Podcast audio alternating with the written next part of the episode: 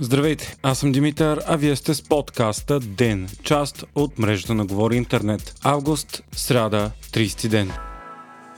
Булгар Газ предложи цената на газа за септември да бъде с 17% по-скъпа от тази за август. Така тя ще достигне историческата цена от около 350 лева за мегаватт час. Цената за август е 298 лева без ДДС, пренос и акциз. Междувременно, борсовата цена на газа в Европа продължава да намалява втори пореден ден. Това става заради новината, че хранилищата на страните членки на Европейския съюз се напълват по-бързо от очакването. Така цената падна под 2600 долара за 1000 кубични метра. Миналата седмица цените достигнаха до 3500 долара, максимум за почти 6 месеца и започнаха да гонят абсолютния рекорд от 7 март, когато бяха 3800 долара за 1000 кубични кубични метра. Преди две седмици пък Газпром заплаше, че според нейни консервативни оценки борсовите цени могат да надхвърлят 4000 долара тази зима. За сега обаче цените се успокояват, тъй като целевия прак от запълване на хранилищата ще достигне 80% всеки момент, два месеца по-рано от поставената цел. В Германия се очаква хранилищата да достигнат 85% през септември, в Польша и Португалия пък, например, са на почти 100%. Най-зле положението в България, където хранилищата са едва около 60%. Същото е и положението в Унгария, където са на около 62%. Въпреки добрите новини, обаче, това не е успокоение за Европа, тъй като хранилищата предоставят едва 25-30%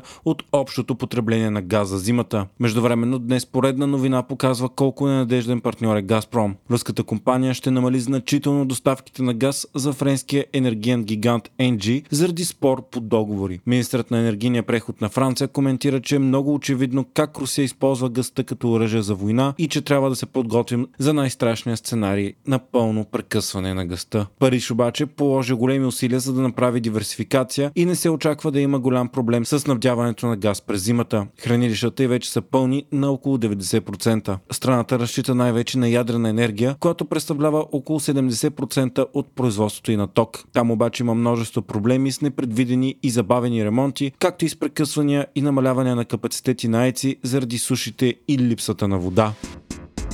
Украина продължава с контраофанзивата си на юг, но информацията от случващото се на фронта е оскъдна и хаотична. Украинската армия съобщи, че унищожава ключови руски позиции, оръжия и складове, докато се опитва да си върне окупирания Херсон. Москва пък твърди, че украинската армия претърпява големи загуби и операцията е била неуспешна. Според САЩ пък не може още да се потвърди наличието на истинска контраофанзива, но имало подем на военна активност в региона. Въпреки това официалните власти на Киев дават все повече сигнали, че става въпрос именно за масивна контраофанзива или поне за подготовката на такава. Президентът Володимир Зеленски каза, че ако искат да оцелят руските военни, да бягат или да се предадат. Съветник на кабинета на президента пък заяви, че украинските сили бомбардират не само Антоновския мост през Днепър, но и фериботната линия, изградена в Херсон, като альтернатива на снабдяването на останалите почти откъснати руски сили по западния пряк. Все по-ясно е и че целта на Киев е да откъсне напълно над 20 хилядната армия на Русия на западния бряг на Днепър с останалите окупирани от Москва територии, откъдето идва цялото снабдяване и подкрепления. Официалните власти на Киев обаче продължават да бъдат изключително обрани за информацията, която се поднася от случващото се на фронта и британското разузнаване също съобщи, че все още не може да се потвърди размера на украинското напредване. Със сигурност обаче се знае, че прецизни удари с голям обхват от Хирмас продължават да прекъсват руските линии за снабдяване.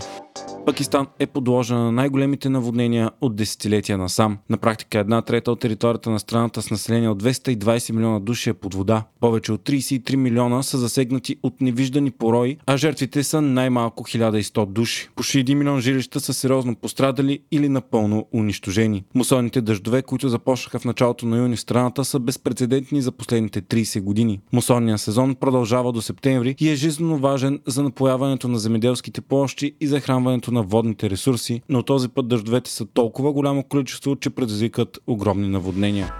Вие слушахте подкаста Ден, част от мрежата на Говори Интернет. Епизода подготвих аз, Димитър Панелтов, а аудиомонтажът направи Антон Велев.